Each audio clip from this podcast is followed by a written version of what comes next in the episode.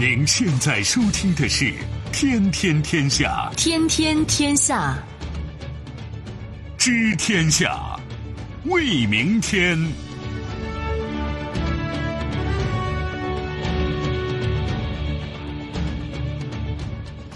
听众朋友们，大家好，欢迎您收听今天的《天天天下》，我是主持人梦露，有请本节目评论员重阳。你好，重阳。各位好。接下来我们还是要对刚刚过去二十四小时国内外发生的新闻事件做出关注和点评。预测，世界银行称全球经济将进入黑色十年。开篇，俄罗斯抓了个美国间谍。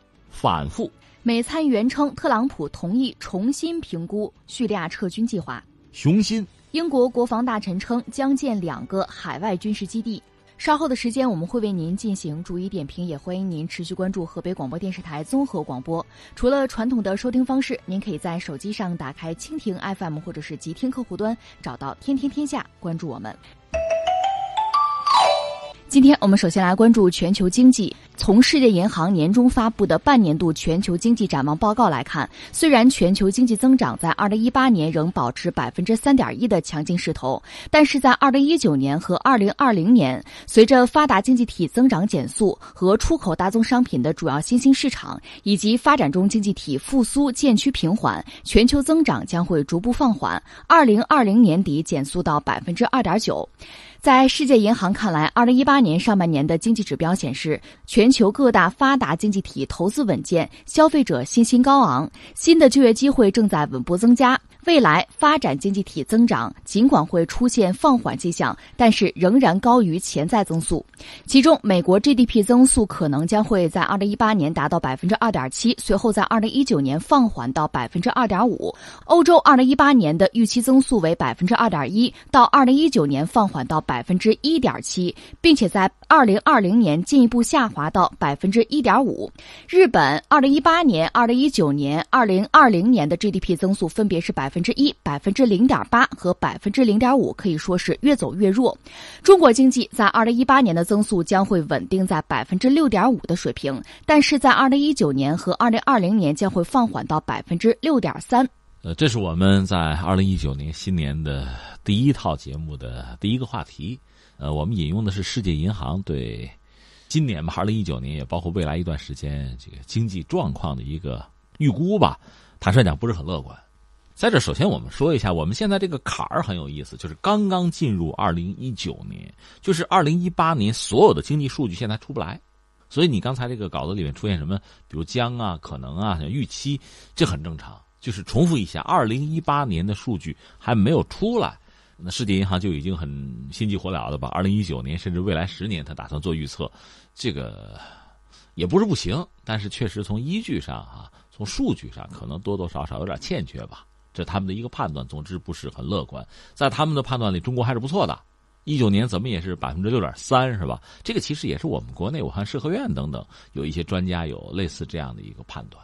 因为是这样，我向来也是这样认为，就是你要说命运这个东西啊，它有可能有偶然性，突如其来啊，莫名其妙，可能是这样。但是历史呢，肯定是延续的，它不可能出现大的断崖式的东西。所以你比如说预测中国，我们说二零一九年六点三。它有一个前提，你看一下，二零一八年他们估计是六点五，他这样算啊，所以他们有他们的道理，而且有他们的经验在。那至于我个人呢，确实觉得今天节目也很有意思。我们这几个话题啊，虽然都是及时发生的新闻事件，但实际上你想想，它都带有这种兆头啊啊先兆啊，带有这样的性质。嗯，怎么说呢？说到全球经济，其实这就扯到我们昨天的节目哈，十二月三十一号。是我们的频道固定的一个节目，就是每到十二月三十一号呢晚上，我们会有一个跨年的安排，是一个特别节目。所以为了给这个节目让道呢，天天天下这个节目等于说晚上节目就空了一下，就没有了，被冲了。但是在一九年一月一号的早晨，就是五点到六点呢，理论上是我们重温版、重播版。为了这个重温重播呢，我还专门还说了十来分钟。就算是一个奉献给大家的特别的节目啊，说了几句，呃，也对二零一八年、一九年做了做个人的这个总结和感慨吧。我的感觉，一八年确实很特别，一八年、一九年如同一个句号和一次重启，是一个新的起点。呃，如果你放大观察的视野，它甚至可以这么说：是整个人类在全球化，全球化什么时候开始？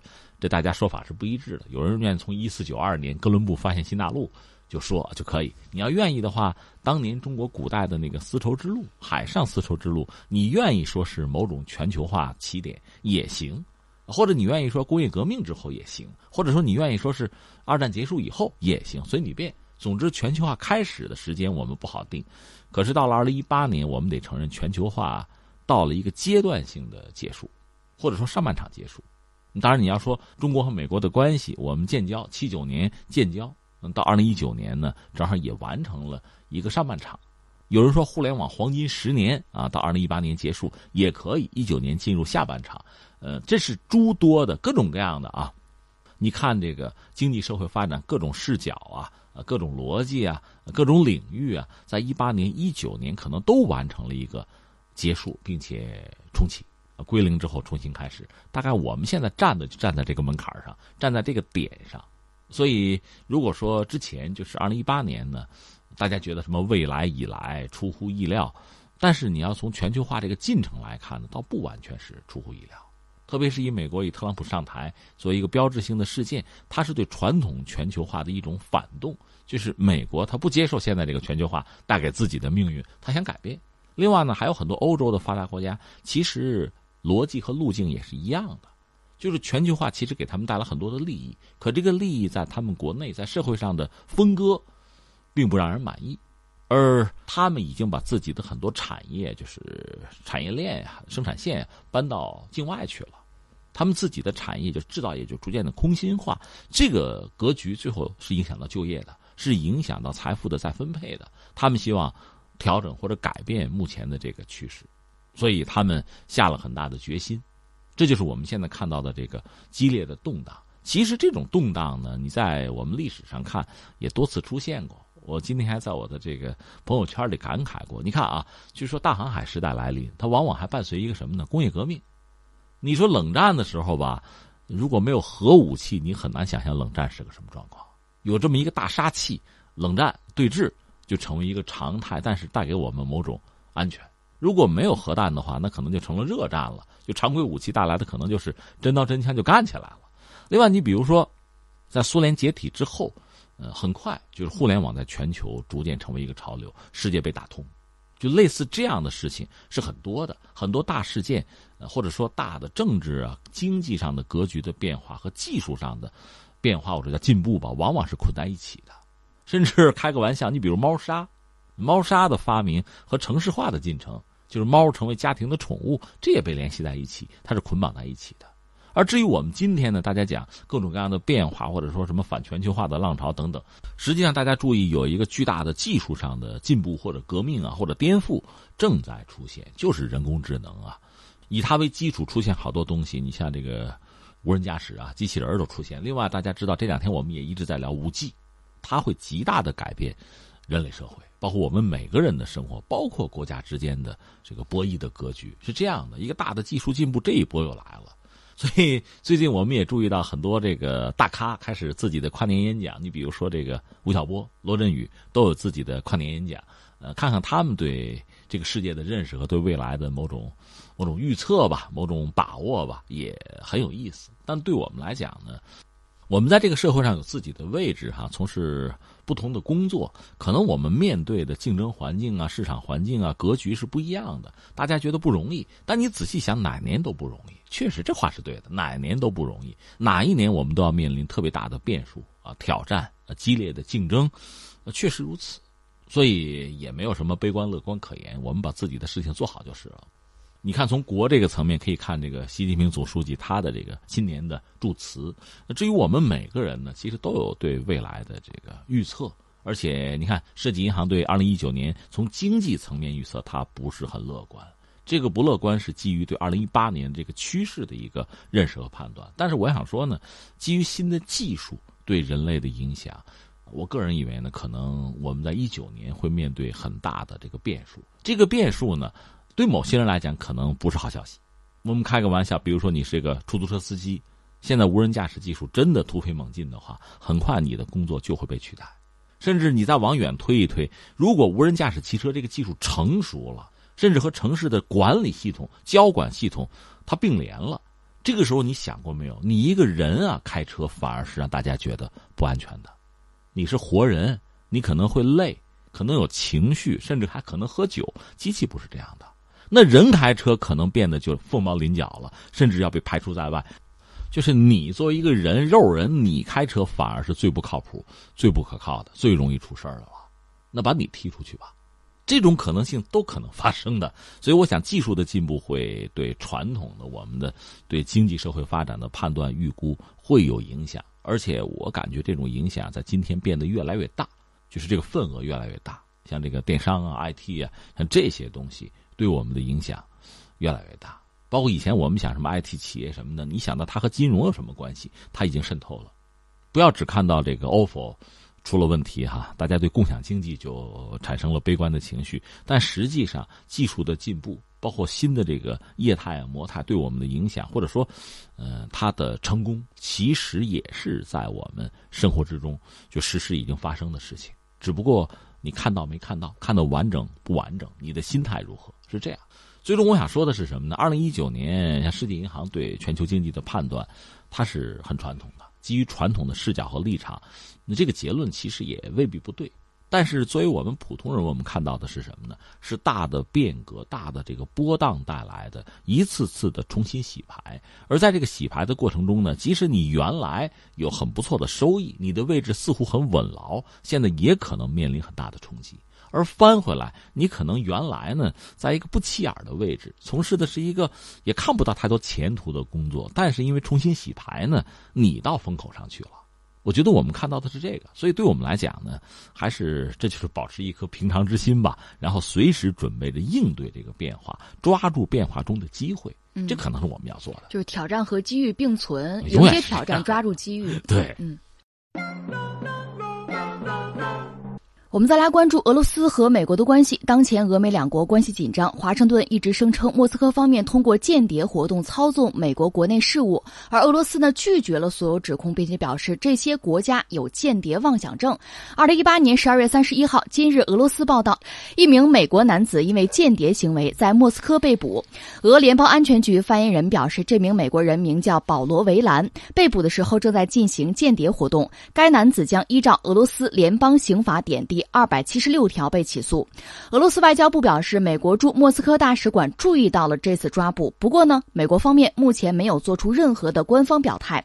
对于美俄关系，俄外长拉夫罗夫表示很忧虑。他说，由于美国始终将俄罗斯视作竞争者，因此一直对俄罗斯实施着压制策略。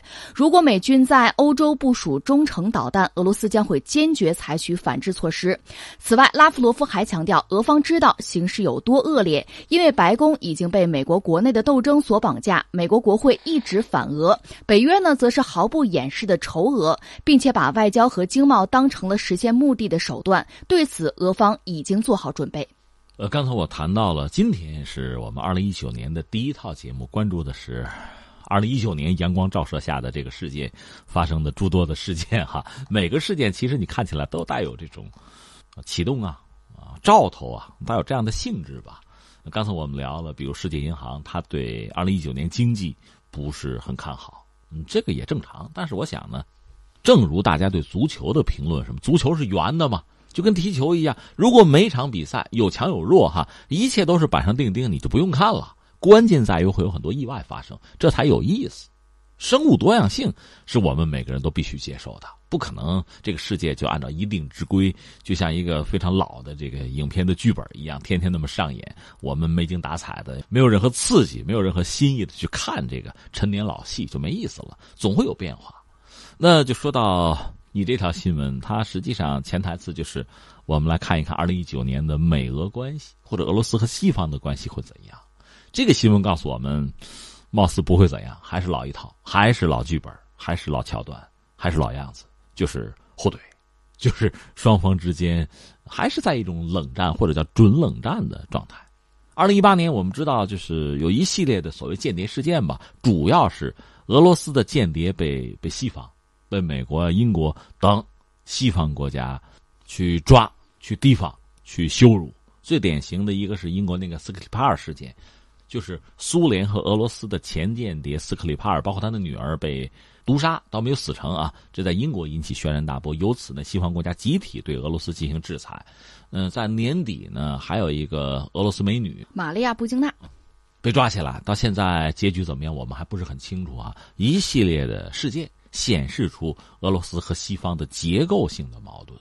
其实，在冷战时候，美苏就是苏联和西方之间这种矛盾也是一直存在的，动不动大家就抓个间谍啊，抓一帮间谍，然后可能还互换一下，这种故事一直有。我曾经跟大家推荐过，有空可以看一下，网上搜一部老电影，法国拍的，名字叫《蛇》，就是毒蛇的蛇，就是当时美国和苏联之间这个间谍战，它实际上是两大集团之间的间谍战，法国是夹在中间的，因为法国退出了北约，对吧？很尴尬。那个片子很有意思。我还专门搜过很多相关的文章，就是法国人对这部电影可能都忽略了，都已经不知道了。但是在中国人心目中，这个片子就是反映冷战时候两大集团之间的这个谍报战，还是很经典的。最后一幕就是双方互换间谍，都把对方的人抓了，互换一下。有类似的故事在现实生活中确实也不少。二零一零年吧，那个美女间谍俄罗斯的那个查普曼。被抓了之后，他和他的同伙吧，最后也是俄罗斯和美国互换间谍。他回到了俄罗斯，不是美女吗？传出好多绯闻，说他和普京是不是要谈恋爱什么的，各种故事都有，是吧？这是一出。那针对你刚才说的这条新闻呢，确实也有很多感慨。我说三点吧。第一点是什么呢？就是刚才我说的，这个事件本身反映出可能在二零一九年这个兆头啊，就是俄罗斯和美国、俄罗斯和西方之间的博弈。一切照旧吧，按老剧本接着演吧，不会有太大的改变，这是一个感慨。第二个感慨是什么呢？我想感慨的是媒体，就是你还得承认，目前这个世界上很多的声音是由西方发出的，是由西方的媒体来发声。虽然有一些国家做了一些努力，哈，就是想掰过来。你比如说俄罗斯的那个 RT 今日俄罗斯。他做了大量的工作，而且做的非常漂亮，就代表俄罗斯发声。但是我们还是要说，这个世界上很多的声音还是由西方发出来的。当然，西方媒体现在对特朗普的态度也很有意思。按照特朗普的说法，你们就是假新闻啊，也骂起来了。但是呢，你看在俄罗斯间谍这个问题上，大家看到、听到的更多的是俄罗斯的间谍在全世界的行为，而且呃不光彩，甚至还愚蠢。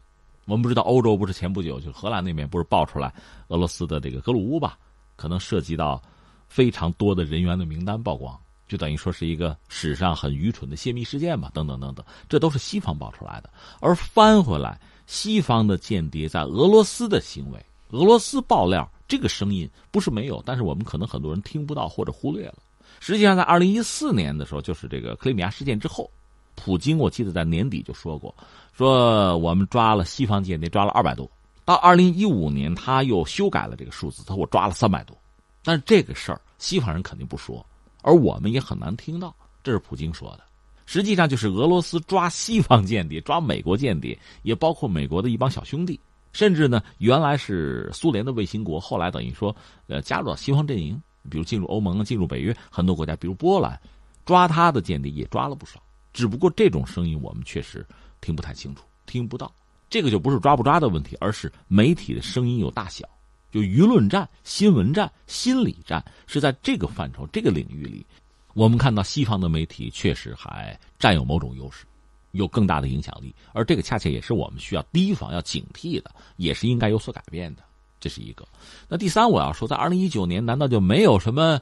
你西方人老有一些概念，比如什么灰犀牛、什么黑天鹅，在二零一九年难道没有什么黑天鹅事件吗？就是美国和俄罗斯之间的关系在二零一九年会发生一个大的变化，难道没有可能吗？我觉得也未必没有可能。也许由于某一个突发事件，双方可能会有合作，哪怕是短暂的合作，最后扭转一下一直以来就双方的关系，这种可能性随时会发生。当然，这就要看在今天元首外交比较盛行的时代，确实要看普京的俄罗斯和特朗普的美国之间有什么样的交集。最近你看，特朗普又嚷嚷说，就是他说那个通俄门嘛，那是对他的陷害，是美国历史上最大的一个，那这就是谎言。他是这么认为的。能不能洗清？如果这事洗不清的话，他和普京和俄罗斯之间打交道，就恐怕往往是被戴个紧箍咒，他没办法按照自己的意愿去做这个事情。那在二零一九年有没有可能发生点变化呢？这个我们说拭目以待吧。另外，您刚才也说到了舆论施压的方式，我们也发现西方呢其实不断的爆出所谓间谍新闻，那是不是也说明西方对于俄罗斯缺乏有效的这个限制手段，而转向通过舆论的方式进行施压呢？你看两面说，一方面我们要说这种情报战涉及到间谍之间的这个斗争，自古至今从来就没有断过。你刚才我们讲，就西方一嚷嚷斯克里巴尔事件啊，包括布基纳等等等等，搞得很热闹。包括以前那个查普曼美女间谍，就是色情间谍嘛。但是从俄罗斯这个角度来讲，他确实也抓了不少人。我印象比较深的有一个，这是美国使馆的一个工作人员，因为是使馆的人嘛，可能有外交豁免的问题吧，呃，只能是短暂扣留，最后可能给给轰出去，轰到美国去。那个人叫什么呢？叫做福格尔，瑞安·福格尔。前几年干了件什么事儿呢？他等于男扮女装。去策反俄罗斯的情报人员，就作为一个美国的情报人员，忽悠俄罗斯人上美国的船，给美国办事儿。他干这个去了，而且还被抓了，抓了个现行。这是前两年我印象中，俄罗斯比较成功的一个反间谍事件。这次这个事件因为没有更多的细节爆出来，我们等一等看。我个人呢，可能实话实说，可能这方面小说看多了哈。我个人以为，就是就是美俄之间吧，就情报领域，这个明争暗斗一直不断。应该说，双方在对方的身体里都埋了大量的钉子，应该是这样，就是眼线吧。但有一些呢是深埋的、深耕的，甚至几十年。培养一个超级间谍是很不容易的，他能够进入对方的社会，不是说作为一个普通的老百姓在对方的这个环境里生活，而是真的深扎到对方的土壤里，甚至在对方的政治经济相关的部门里有一个角色、有一个位置。你看，当年中东战争的时候，以色列和阿拉伯国家斗法的时候，以色列的这个间谍哈，那培养多年哈，差点做上叙利亚的国防部长，就做到这个地步。这是玩情报战的这个很高级的这个境界哈。所以翻回来说呢，双方我想都会有大量的情报人员在对方的社会里就是埋伏着、安插着。这里面当然有一些我估计就是沉睡的啊，没有苏醒的。就是对方不察觉的，还有一部分对方其实能察觉到，甚至知道你在干什么，但是不碰你，养着你，让你干啊。但是在我的眼中，你被一览无余的。双方恐怕都有这样的一些人。那么在必要的时候呢，需要外交战、需要斗争的时候呢，这些棋子儿、这些小卒子可以被用来做牺牲。但是真正的那种战略级的王牌的间谍，还是能够隐藏的很深的。但是在目前这个格局下，需要渲染俄罗斯和西方之间的矛盾的时候，比如说西方，特别像欧洲，他需要这个敌人，他需要通过这个敌人把美国拉住，维护欧洲和美国的这个盟友关系。那可能他会对这个事儿特别在意，特别渲染，甚至要放大这个事件，应该有这样的考量。说到反间谍，我就想到了，在二零一八年年末的时候，其实莫斯科法院呢还判处了一名前警官，呃，因为向外国提供数据被判处了十三年监禁。据称，这名警官呢就被指控与美国的中情局有关联。嗯，类似这样的事件，我想双方其实都不少，这属于马仔级别的吧。但刚才我们讲，真正隐藏很深的间谍，真的对这个国家安全极为重要的人。其实双方，我想在对方的机体里都都埋伏了，但是会很谨慎的使用，因为一旦发生意外啊泄露的话，那带来的损失可能是几十年都没有办法弥补的。但总的来说，刚才我们谈到，你也问，就是真正的实实在在的博弈是存在的，在宣传领域，在这个媒体啊舆论领域造势，为自己的国家赢得更多的利益，这个确实也是存在的。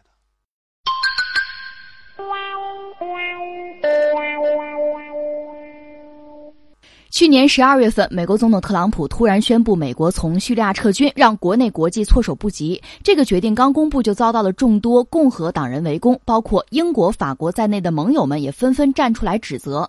二零一八年十二月三十号，此前怒斥特朗普撤军计划的共和党参议员格雷厄姆表示，总统现在更好地理解了在叙利亚的利害关系，同意重新评估立即从叙利亚撤出所有美军的计划。在特朗普上周意外的现身伊拉克期间，美军地面部队指挥官提醒他，IS 没有被完全摧毁，撤军可能会让库尔德人面临 IS 和土耳其的双重风险。不过，格雷厄姆同时指出，尽管特朗普仍在权衡更大的地区动态，但是仍然致力于让美国军人回国。特朗普并没有改变在叙利亚的命令，暂停是为了评估实地情况的影响。国家安全顾问博尔顿计划在新年伊始前往以色列和土耳其，与该地区的合作伙伴讨论这一决定。啊，我们又说到美国，说到特朗普了，他们的二零一九年会怎么样？一般说来，我们先说特朗普。总的来说，二零一九年压力会比较大，大概是这么几个方面的事情。一个是在美国国内啊，就说政治斗争吧。按说，如果不发生太大的意外，比如说通俄门发生特别大的发酵哈，比如发现了特别这个令人震惊的什么证据啊，如果不发生这样的事件的话呢，按说因为这事儿弹劾他就没必要了，因为他任期已经过半了。下面大家在二零一九年就考虑总统大选的事儿了，他肯定想连任。呃，在美国共和党内部有没有一个比他更合适的人选呢？好像目前也没有看到。但是民主党那边那就厉兵秣马了，嗯，赶快把他搞掉，对吧？咱们通过竞选的方式也别弹劾，把他搞掉就算了。很多人可能都是都是选项，有人现在就站出来了，这咱们就不多说了。这是特朗普在国内现在面临的一个问题。另外，特朗普其实最关键的是什么呢？他很在乎自己的成绩单，就是我一上台，你看我在各个领域我做的比别人都好。他很在乎这个，其实坦率讲，作为选民，作为老百姓，当然也在乎这个了。最终，咱们拿数据说话，你做的比别人好，那就别废话了。但是你这推特治国，你说的很好，最后你的数据不行，那也别废话了，对吧？关键他现在数据不是很好，那美股目前看，跌的是比较厉害的。你关键它好过，现在跌了。那说到底就是美国经济现在这个状况和它就是整个这任期内吧，你看一下，显然已经不是在峰值上了，甚至是在峰谷。原因也很简单，他呢上台之后出台了一系列的措施，这个措施对刺激美国经济是起作用的。这就是我经常讲那个取景框，你要框袁世凯。他没称帝之前干的还不错，一称帝，咔嚓掉下来了。美国经济也是这个样子。如果在那个峰值上，你看他特朗普干的不错呀，但是他得干四年呢，不是？啊，这一届任期是四年，你再等一等，他不就掉下来了吗？比如减税这样的措施，说到底，它有点像什么呀？就是打鸡血吃春药，一时间呢会有很好的效果。你等一等，他这劲儿过了怎么办？这药效过了怎么办？一八年，你看到年底这药效就已经过了，一九年怎么办？你再吃一回，再降一下，没了，就没有那个空间了。所以一九年美国经济怎么样？大家一般认为不是很乐观。拿世界银行对他的判断，二点九你肯定是到不了了，肯定要往下掉。二点三还是怎么样？甚至更低。你没有更好的刺激经济的办法，那么贸易战你还得打，你还打不打？你要打的话，就贸易这个事情，如果是停滞的话，或者说往下掉的话，你拿什么来撑经济？我想，特朗普其实现在面对的压力比较大的就是这个问题。当然，从宏观上讲，在美国国内呢，不同的利益集团，你比如从资本这个角度，你是这个像金融资本也好，还是涉及到传统的制造业的资本也好，嗯，对很多问题看法不一样。你华尔街和特朗普想法可能就不一样。另外，比如说两党也有不同的看法，这没问题。但关键从特朗普这个角度讲，你还得拿出个好成绩单来，不然的话，怎么往下做？这是他面对的问题。另外，在全球范围内呢，嗯，坦率讲，他还算是个，就有人讲叫政治素人嘛，菜鸟嘛，处理很多问题不是很老道。你比如说撤军的这个事情，一拍脑门说撤就撤。他当时是跟土耳其的埃尔多安通了个电话，那意思靠你们吧，啊，我们就撤了。然后，嗯，下面就是美国的国防部长，就是马蒂斯，这可就辞职了。这多名的骨牌，这咵就推。下面还有好玩的事情呢。大家知道，美国军方现在遇到一个，就空军遇到一个没想到的一个打击，因为美国空军订了一批加油机，这加油机是谁生产呢？是波音。马蒂斯辞职了是吧？得有个替的呀，代理的先上一个吧。上的这位代理呢，确实以前是在波音的一个副总。哎，但是按照美国的说法呢，你是波音的人对吧？那么你做美国的防长什么的。这你得回避啊！波音的这个单子你就不能管了，你你别签字了，这得马蒂斯签，但他要辞职，那怎么办？那这加油机这个这个约这个合同，就美国空军的新加油机这事儿，等着吧，你耗着吧，就成了这么一个状况，这可能是大家都没想到的。所以现在折腾这么一圈你说美国是不是要撤呢？特朗普嘴很硬，还是要撤，美军还是要回国，但是暂停，我评估一下，反正就等一等吧，就拖了嘛。这一拖带来的很多东西，都是之前他自己恐怕都没想到的。刚才你说那格雷厄姆就是美国一个一个政客吧，一个议员吧，他呢通过和特朗普吃了个饭，多少呢？特朗普听了他的建议，他觉得被尊重了啊，挺爽。但是这个事儿最后怎么着还不知道，只是先停一下吧，再评估一下吧，到底怎么着，嗯，说不清楚，谁也说不清楚。但这个事儿整个这个决策的过程一直到现在，反映出特朗普他决策的机制确实是一个是很自我，呃，再就是没准儿啊不一定，很多人可能会对他施加某种影响，有些影响无效，比如马蒂斯的影响，国防部长的影响无效，但是有些人的话可能他就有效。这谁说了算？谱在哪儿？不知道，这是他决策过程的一个特点了，带有随机性了。另外，你看，在二零一九年，可能他还和金正恩要见面。金正恩嘛，呃，朝鲜的这个国家领导人也是有一个新年的祝词啊，随时都可以和特朗普见面。那特朗普说：“你怎么着？见面应该不是很难的事情，俩人都愿意就能见。关键是见了之后，在半岛无核化这个问题上，能不能往前推一步啊？谁再往前迈一步啊？说到底，美国，你要不要往前走一步？”我们说，二零一八年朝鲜走了几步了？该你走了，对吧？你走不走？怎么走？这些问题对特朗普来讲，其实都是问题，也都是考验。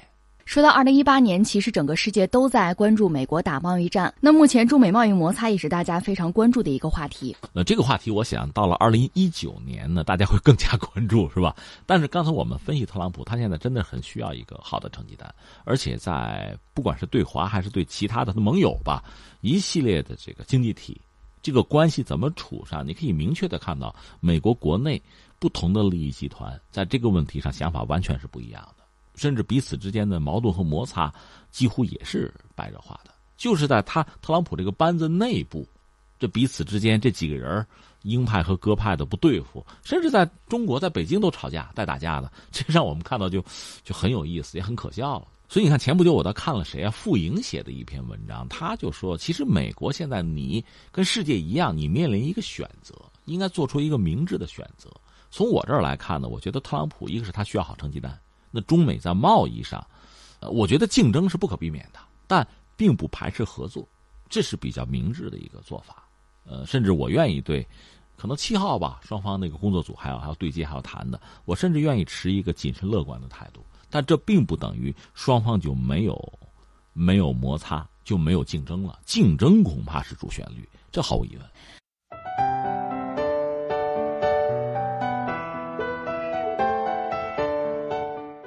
我们再来说说英国。二零一八年十二月二十九号，英国国防大臣加文·威廉姆森表示，未来将会建立两个海外军事基地，一个在东南亚，一个在加勒比海。加拿大、新西兰等传统殖民国家期待我们领导。威廉姆森还呼吁英国民众不要小瞧英国的全球影响力，并且相信在脱欧之后，英国将会重新屹立在世界民族之林。今日俄罗斯三十号对此评论道：“难道这就是大英帝国二点零吗？”今日俄罗斯表示，威廉姆森还表达了对大英帝国时代的怀念，并且敦促自己的国家要有更大的信心。威廉姆森以身高为例打比方，英国如何不自信？他说：“别人看我们高十英尺，而我们的政治人物却认为我们高六英尺。英国民众呢，则认为我们才有五英尺。”威廉姆森在采访中还谈到了殖民地。他说：“传统的殖民地，比如说加拿大和新西兰等，以及非洲各国家，都期待我们提供道德、军事和全球领导。这些国家意识到英国是个好伙伴，他们珍视英国所代表的价值观：宽容、民主和正义。”这是英国官方军方一个比较明晰的表述哈，听了之后我有点晕，就是你有钱吗？我想问的首先是这个问题，因为在海外搞军事基地实际上很费钱的，而且英国和其他国家不太一样，它的军费相当大一部分就是用在它已有的海外军事基地上，它现在还要搞，这个确实让人觉得有点有点想不通。但是我们理解英国人有英国人的思维。呃，谁也不是二百五，对吧？所以说，他想这些东西是有他的道理的。这个道理是什么？你看，俄罗斯也问你们搞大英帝国二点零版是吧？你想搞这个吗？你有这样的雄心壮志是吗？至于英国的这个国防大臣的意思，就是说我们要振奋我们的民族精神啊！因为你看，从政客到老百姓都对我们英国的影响力都看低了，实际上比你们想象的要好，表达这个意思，那还是为了团结自信，这和英国脱欧是不是有点关系啊？我们难免要问一问。呃，首先解释一下啊，对于一个大国，嗯，在整个世界上能够发挥很强有力的作用的这么一个国家来讲呢，海外军事基地其实还是很重要的一个选项。你看看从历史上啊，当然说很早以前，就你人类，你比如航海能力有限的时候，很多事儿你鞭长莫及，谈不上海外的军事基地。而且在人类历史上有很多大帝国就直接抢啊、占呢，有，但是大到一定程度之后，你控制不住，对吧？最后就是眼高手低，甚至舰队拖垮帝国这样的事儿也是有的。但是呢，到了一定程度上，就是能力允许了，你看到海外的军事基地，就是在你境外嘛，搞军事基地，驻扎相当的兵力，这个确实还是就很多大国啊、强国、列强啊、帝国采用的一个方式。当然，在二战结束以后呢，在全球范围内，这个殖民地人民啊，这种要求独立啊，就民族国家兴起啊，这个过程，让很多列强原来拥有的这个海外军事基地，逐渐的也就。也就萎缩了，因为人家独立了，人家跟你的关系改变了，所以就有调整。拿英国来说挺有意思，英国在历史上它是一个全球性的大帝国，就所谓大英帝国呀、日不落帝国呀，呃，曾经确实有很大的影响力。在全球范围内，因为英国本身本土就是岛嘛，岛国嘛，很小，它要对整个世界形成控制，靠什么呢？其实就是靠海外大量的殖民地，呃，有海外的军事基地。另外呢，用庞大的舰队来往穿梭来解决问题。由此，他们还创造了新的这个舰种，比如说战列巡洋舰。战列舰呢，大家认为炮很粗啊，火力很强，但是盔甲就满身盔甲，这样的船一是造价高，再就是速度要慢。所以他们搞了一款什么呢？就是战列巡洋舰，就是我盔甲就装甲可以稍微少一点，炮主炮的口径要等同于战列舰，但是我航速快啊，便于机动灵活呀。其实成本也不是太低，但这个舰种我需要，因为在全球我快速的部署，哪儿出事儿我大炮就过去。这是英国当年搞的一套东西。后来美国继承它的衣钵，搞的就是航母战斗群了，对吧？就是这么一个过程。英国曾经在全球拥有非常大的海外的利益，这里面最核心的是谁呢？是印度。你看看那个英国的殖民史，呃，在印度周边他还抢了好多地方。甚至对我们中国的什么新疆、西藏，他也觊觎。但说到底，他是要保他的印度。但是后来到二战结束呢，印度终于也获得了独立，英国呢就逐渐的就衰落了。但是他呢还拉了一帮朋友，一方面呢我允许支持你们独立啊，但是呢咱们这个关系别断，这就是所谓的英联邦，他搞这么一个东西。什么加拿大啊，什么澳大利亚、新西兰啊，印度都可以算英联邦。女王出来转一圈，挥个手是吧？大家赛个鸵鸟什么的，还搞这么个东西。他希望通过这种方式呢，维持自己在全球、在海外的影响力。但是呢，刚才我们讲的很重要的一个东西，他没有了，其实就是舰队。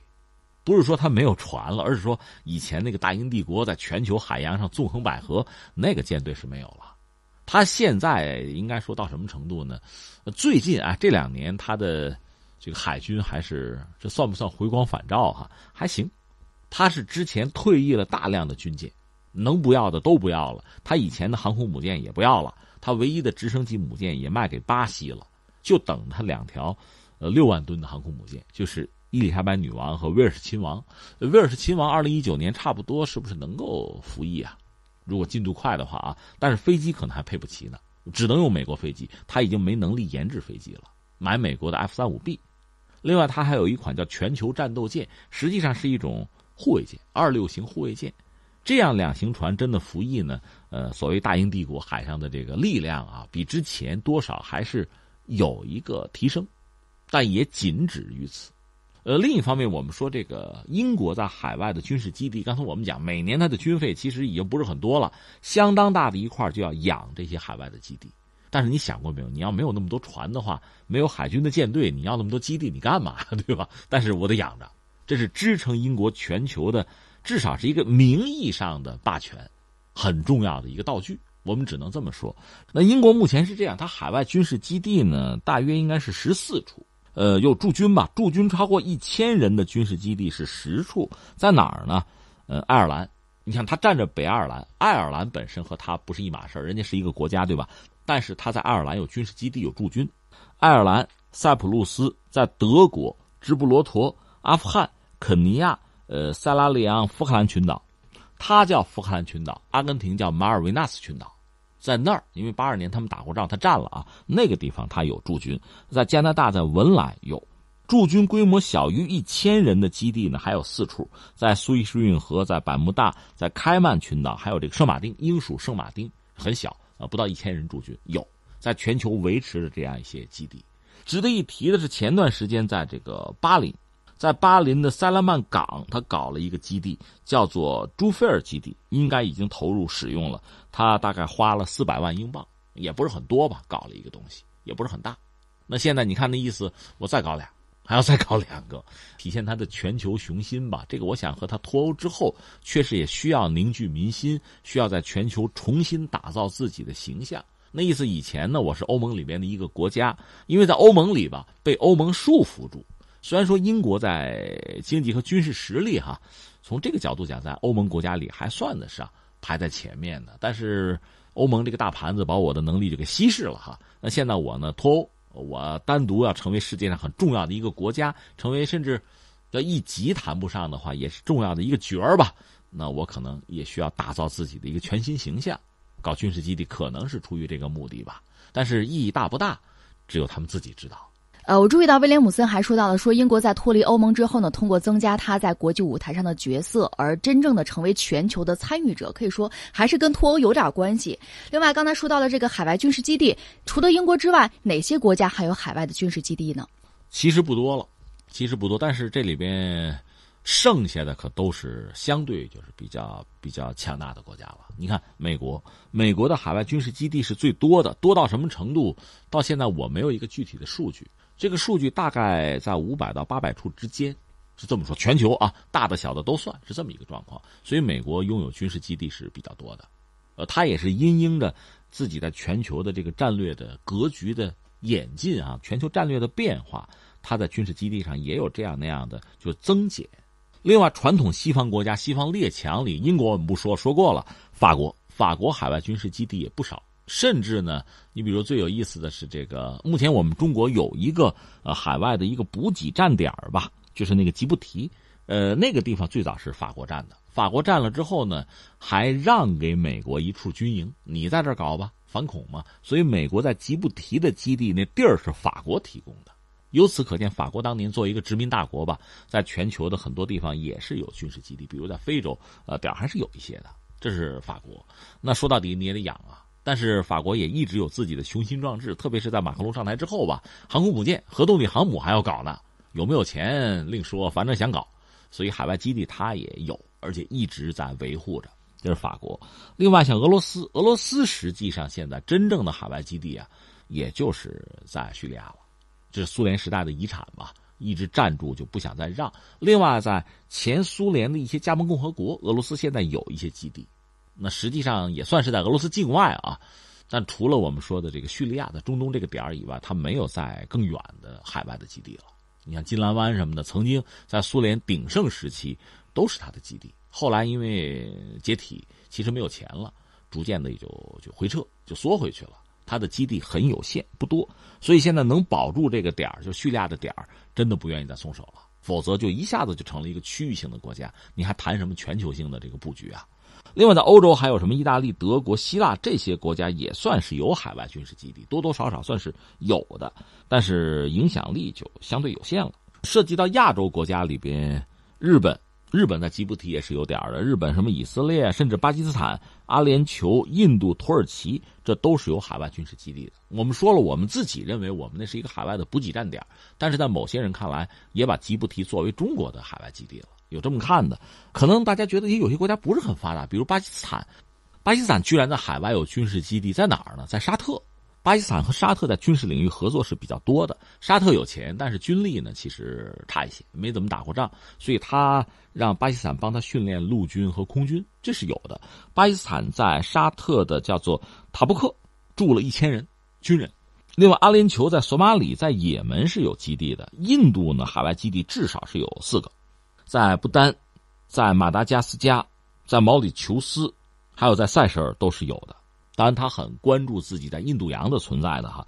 土耳其是亚洲拥有最多海外基地的国家，他在阿塞拜疆、在这个北塞浦路斯、伊拉克、卡塔尔、在索马里、在叙利亚都有军事基地。那我觉得最后还要说一句中国吧。一方面，大家很关注我们自己的国防力量，甚至在中国的利益全球化之后，你比如我们的商船队在全球跑，我们这个石油啊，就海外的依存度也非常之高，早就超过一半了。在这个状况下，我们必须能够在全球范围内维护我们的利益，这是大家都看得到而且都理解的。那通过什么方式呢？有人说，比如说海外的军力投送，比如说远洋舰队，这个我们相对来说好打造，但是海外的基地。这个难度就比较大。一个是我们的这个国防政策，总的来说还是一个保卫和平的、积极防御的这么一个政策。呃，另外呢，确实现在很多全球最重要的那些点儿，都已经被别人占了，被别人布了子儿了。你要想搞也不是很容易。但是我倒觉得可以，有学者也提出来过，比如当年郑和，他的下西洋他是搞商战，他不是军事基地，不是驻军，但是是商战，是用来补给。从这个角度讲，吉布提对我们来讲就是很重要的，是第一次，也是一个尝试。呃，前不久呢，驻吉布提我们驻军的那个政委接受采访谈到说，吉布提承担这个海外补给的任务就达到相当的水平了。这个其实你看，我们远洋的那个护航编队，一般在那儿可以得到补给，这是很重要的一种尝试，这也是难得的，呃，很可贵的第一步。所以我想表述的是什么呢？就是想维护自己在全球的利益啊。呃，有舰队，这当然很重要，但是远远是不够的。你要知道，这是一个体系。当我们很多听友啊、军迷在这嚷嚷：“哎呀，我们的航空母舰再造两条，甚至核动力。”这当然对，我觉得我支持啊，不是不对啊。这个看国家的经济实力。但另一方面，你想，你的舰队里光有航空母舰，你补给舰要不要造？另外，更重要的，国之重器啊，维护一个国家的安全的弹道导弹核潜艇要不要搞？有了弹道导弹核潜艇。像核动力的攻击潜艇或者叫多用途潜艇，这个要不要搞？所以你看，舰队必须是均衡的，你不能一头沉。在历史上，你看所有的别管谁啊，各国的这个舰队一头沉的、不均衡的，打仗就要倒霉。另外，光有舰队没有海外的基地，你没有地方歇个脚，这也不行。所以它必须是一个均衡发展的东西。大家切不要只盯着其中的某几样，那就跑偏了。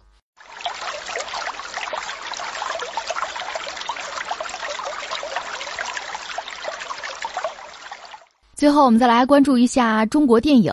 在低迷了近两个月之后，中国的电影市场终于等到了好消息。截止到二零一八年十二月二十九号下午五点零五分，含年末两天的预售，国内年度电影票房已经突破了六百亿，创造新的历史记录。二零一八年，国内电影行业涌现了《红海行动》这样的主旋律大片树立了国产类影片新的里程碑；也有现实题材的力作，比如说《我不是药神》，拥有高口碑的同时呢，引发了全民共鸣。李克强总理甚至作出批示，要求有关部门加快落实抗癌。要降价保供的相关措施。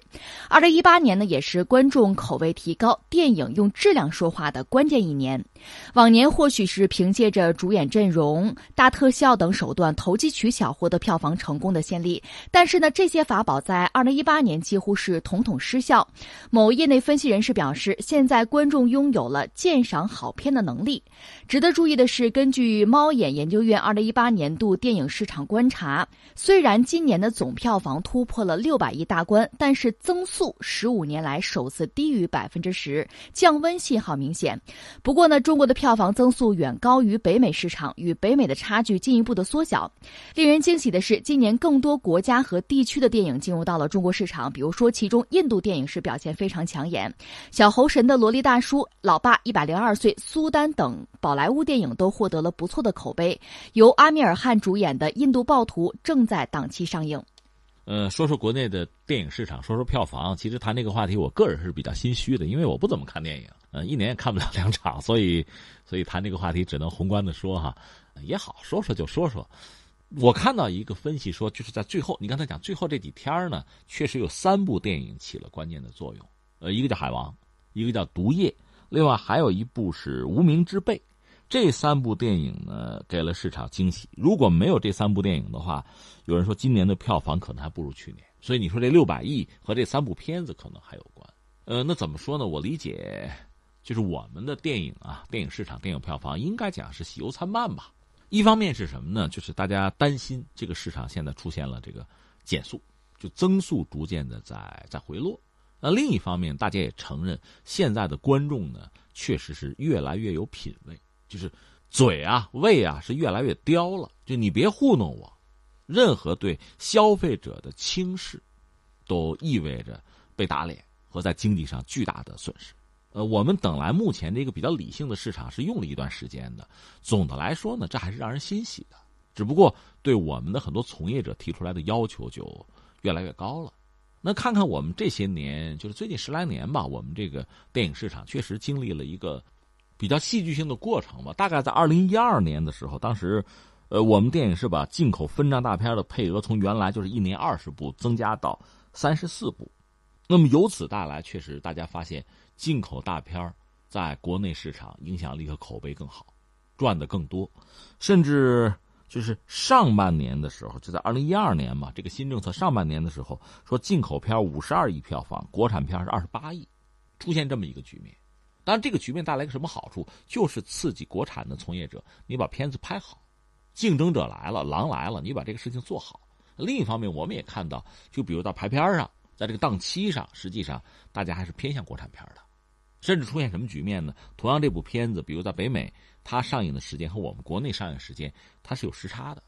那等于说，国产片也得到了一个喘息之机。那你这个喘息之机带来的是什么呢？能不能最后翻盘？能不能战胜？到现在我们看，基本上还是算是做到了。在今天也不存在什么档不档期的问题了。你的片子好，大家认；你片子不行，你管不管国产的，大家是不认的，是这样子的。而到二零一八年，刚才你说的这个格局显示呢，我们确实就国产片是争气了，这是我们要说的。其实也正常，呃，你说在电影市场，就是这个精神文化产品这个领域也好，在其他领域，不管是传统的制造业还是在高科技领域吧，国产的东西做到现在不容易，而且终于做起来了，这还是很让人骄傲的事情。其实大多数领域，包括我们说电影啊这个领域，没有例外。这是让我们就舒心的、放心的一件事情。但是翻回来，我们说呢，也存在其他的一些因素。比如你说是不是我们国产片子拍的就特别好，所以我们在票房上在这个比例上占得很高，也不好完全这么说。还有一个因素我要指出来，就是传统的，比如好莱坞吧为代表的这个欧美吧，他们的这个影片的质量，我觉得在下降。这是我由衷的一个看法，就是他们曾经创造过辉煌。你想一想，当年的《黑客帝国》啊，《阿凡达》，呃，包括《泰坦尼克》那些片子和今天他们能拿出来的这些东西，你比一比，我觉得他们也在往下走，在走下坡路。另外还有就是像宝莱坞，印度的宝莱坞代表的，他们不是发达国家，但是印度的电影拍的好不好，我觉得大家心里面是有数的。我有一个朋友前两天专门给我讲了讲一部印度电影，叫做《护垫侠》。这很可笑的名字，就是女生用的卫生巾护垫侠。它是根据印度的一个真实的故事改编的，就是一个普通的老百姓，呃，他为了自己的媳妇儿吧，就是能用上干净一点的这个女性卫生产品吧，就是疯狂的就就通过通过各种尝试，最后通过很简陋的呃条件，用很低的成本就能够满足印度女性的这个卫生需求。最后获得了成功，就这么一个东西，很励志，很主旋律，但是印度人做出来了。那我们要问，你们怎么拍不出来？人家拍出来了，对吧？对我们的电影工作者，这其实也是一个鞭策。重复一下，我们的很多片子做的还可以。另外呢，我个人以为好莱坞的片子，我觉得走下坡路，很遗憾。呃，我也希望他们有好的作品，但可能因为是看多了，审美疲劳了，觉得他们是样板戏了，没什么意思了。呃，但是还有崛起的，比如印度的电影。之前我们知道他拍的就不错，特别都是发展中国家，呃，都是亚洲人，可能中国人中国市场接受起来也比较容易吧。他们很多东西拍的确实是不错。这样，在一个呃大的竞争充分的市场里边，我们看到的这个格局就发生了变化，到现在是这么一个状况。那到了二零一九年会怎么样呢？很希望我们的电影人能够踏踏实实的把东西做好，因为。有的时候，你说哈，靠一招鲜也好啊，靠偷工减料也好啊，靠愚弄消费者也好啊，获得一时的暴利，这很可能，古今中外这样的事情都是有的。但是关键在于，我这辈子不只看一场电影啊，我不是只买一件消费品，我要过一辈子呢。只要你把这个时间轴拉长，好东西永远是好东西，骗子永远是骗子，大家都会都会很聪明的。就算我曾经愚蠢过，我也会很聪明的。消费者现在度过了最初被忽悠的那个阶段，我们现在就拿着真金白银买那些物有所值的东西，这必然是一个基本的规律。更重要的是，我们每个人的时间越来越少。从某种意义上讲，你所有的消费啊，你想，最后买的都是时间。你自己想吧，早晚是这个样子。那我拿真金白银，我凭什么买垃圾啊？这个我觉得提醒我们的从业人员，真的要要反躬自问，要拿出好东西来。呃，今天呢是二零一九年一月一号，也是我们今年的第一期节目。在节目最后呢，送给大家一首诗，叫做《青春万岁》。所有的日子，所有的日子都来吧，让我编织你们，用青春的金线和幸福的璎珞编织你们。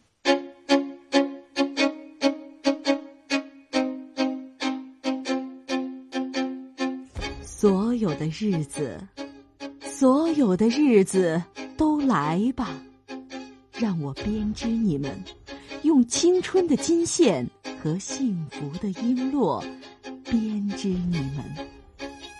所有的日子，所有的日子都来吧，让我编织你们，用青春的金线和幸福的璎珞编织你们。有那小船上的歌笑，月下校园的欢舞，细雨蒙蒙里踏青，初雪的早晨行军，还有热烈的争论，跃动的温暖的心。有那小船上的歌笑，月下校园的欢舞，细雨蒙蒙里踏青，初雪的早晨行军。细雨蒙蒙里踏青，初雪的早晨行军，还有热烈的争论，跃动的温暖的心，是转眼过去了的日子，也是充满遐想的日子。纷纷的心愿迷离，像春天的雨；是转眼过去的日子，也是充满遐想的日子。纷纷的心愿迷离，像春天的雨。我们有时间，有力量，有燃烧的信念。我们有时间，有力量，有燃烧的信念。我们有时间，有力量，有燃烧的信念。我们渴望生活，渴望在天上飞。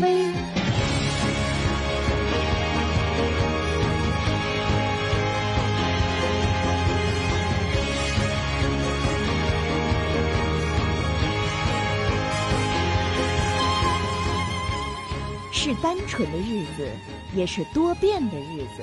浩大的世界，样样叫我们好惊奇。是单纯的日子，也是多变的日子。浩大的世界，样样叫我们好奇。从来都兴高采烈，从来不淡漠。眼泪、欢笑、深思，全是第一次。从来都兴高采烈，从来不淡漠。眼泪、欢笑、深思，全是第一次。所有的日子，都去吧，都去吧。在生活中，我快乐的向前。多沉重的担子，我不会发软；多严峻的战斗，我不会丢脸。所有的日子，都去吧，都去吧。在生活中，我快乐的向前。多沉重的担子，我不会发软；多严峻的战斗，我不会丢脸。有一天，擦完了枪，擦完了机器，擦完了汗；有一天，擦完了枪，擦完了机器，擦完了汗；有一天，擦完了枪，擦完了机器，擦完了汗。我想念你们，我想念你们，我想念你们。招呼你们，招呼招呼你们，并且怀着骄傲注视你们。